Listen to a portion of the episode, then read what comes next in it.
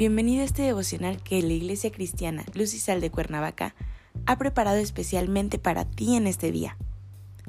Hoy te voy a invitar a que tomes una pluma, una libreta, traigas contigo tu Biblia, pero sobre todo, prepares tu corazón. ¿Listo? Vamos a comenzar.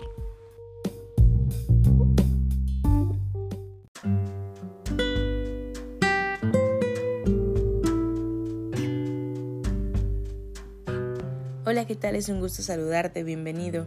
Nuestro tema de hoy es palabra de vida. Hoy te voy a pedir que me acompañes, por favor, a Santiago 3, versículos 9 y 10.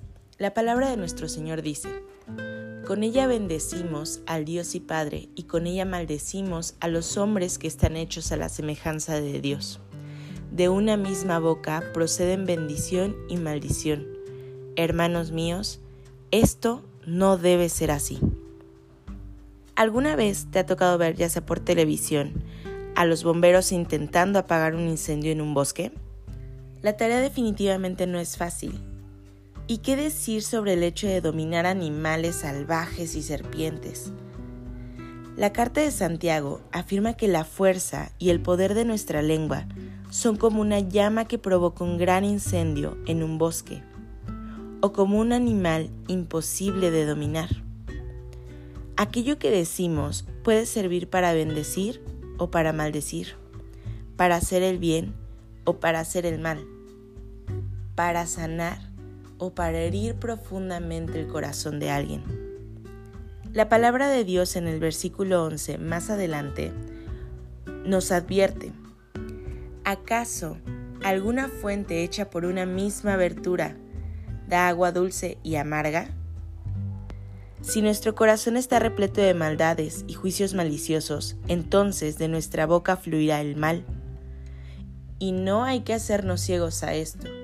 Esto es una realidad y muchas veces nos permitimos que de nuestra boca solo fluyan maldiciones hacia los demás, que nuestro pensamiento solo sea envidioso y solo genere juicio contra nuestros hermanos.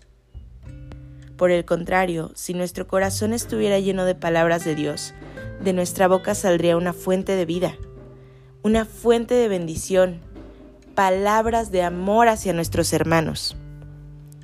Entonces, hoy quiero invitarte a que sigamos transformando nuestra vida en santidad y abastezcas tu corazón de aquello que es bueno y que agrada a Dios que estés alerta a tus propias palabras y a las palabras que los otros dicen, que exhortes a aquellos que no bendicen con su boca, pero que también te exhortes a ti mismo a cambiar si es que lo necesitas hacer. Comunica solo aquello que Dios aprueba. Transmite palabras de vida. Escribe palabras de vida en tus redes sociales.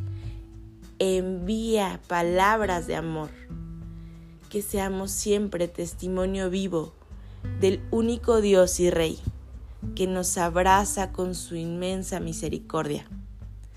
Padre Celestial, en el nombre de Jesús, gracias Señor, porque tú eres bueno, gracias porque Señor, tú nos has abrazado con amor y has dado siempre soplo de vida a nosotros. Permítenos, Señor, siempre testificar de tu nombre y caminar esa vida en santidad que nos acerca más a ti. En Cristo Jesús oramos. Amén.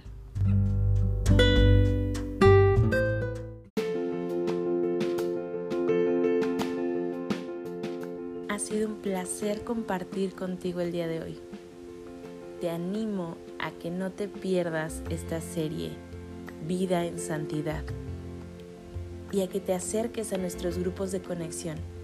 Si aún no sabes los horarios o cómo conectarte, acércate a alguno de los servidores, te podremos dar más información. Nos vemos aquí el día de mañana.